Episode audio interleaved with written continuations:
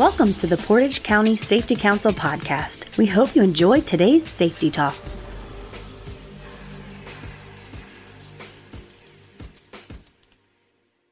And Nick, I will open it up for questions. As I mentioned, that was a lot of information condensed into a 20 or 30 minute time period.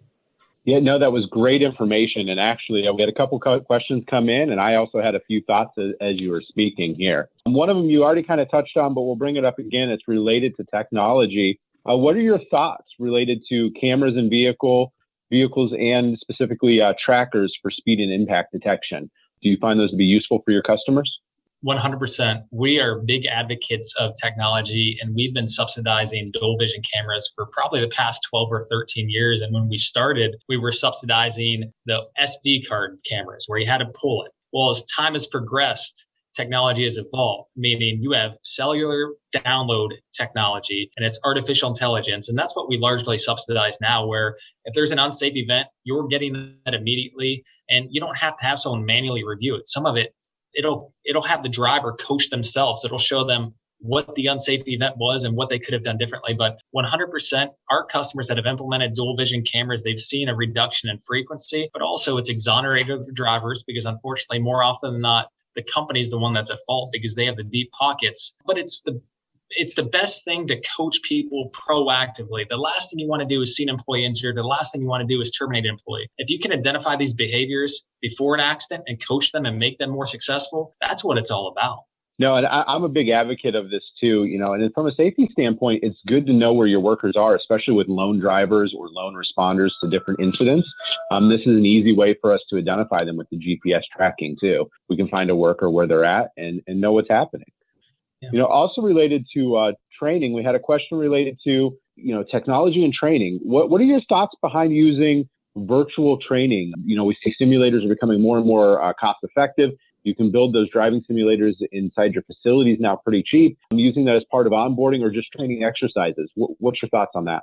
Training has to be very holistic. One size doesn't fit all. So you shouldn't do 100% virtual. You shouldn't do 100% safety meetings. You shouldn't do 100% safety handouts not everyone learns the same way. So you should take a combination of training methods and apply them to your organization because some things are going to click better with individuals. So I look at it as take multiple approaches, apply it because you're going to hit a wider audience. But uh, simulators, they're great. We use them in law enforcement for defensive driving, and it really helps you understand what opportunities exist.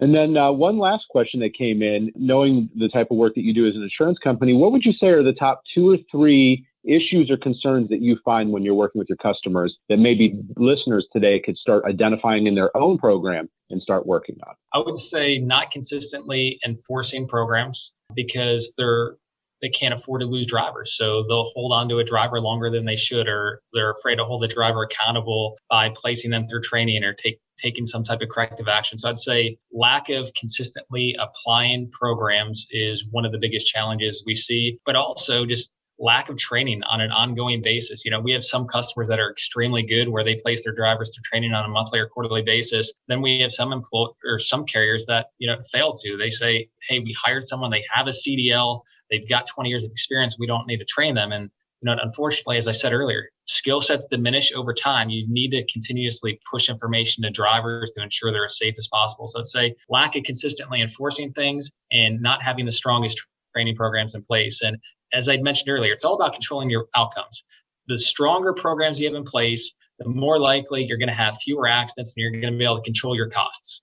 Uh, costs are continuing to rise at a rapid rate, as I mentioned earlier. So we want to prevent accidents because we don't want that loss to happen to begin with. Thank you for all this information. I mean, this has been really great and it's given us some things to think about. I know two pieces that I thought about during this is you could easily replace driver safety with forklift safety related to this program. So for our, our, firms out there that maybe don't even have drivers on the road, a lot of this applies right over to your forklift programs too. Making sure you have the training, make sure you're vetting people, you're having them do the competency, you're continually working with them. Um, those forklifts are just like those vehicles, um, but they're inside your plant with more pedestrians. So I think there's a big tie there. And then uh, you had mentioned about needing to do, you know, suggesting the drug and alcohol testing for employees.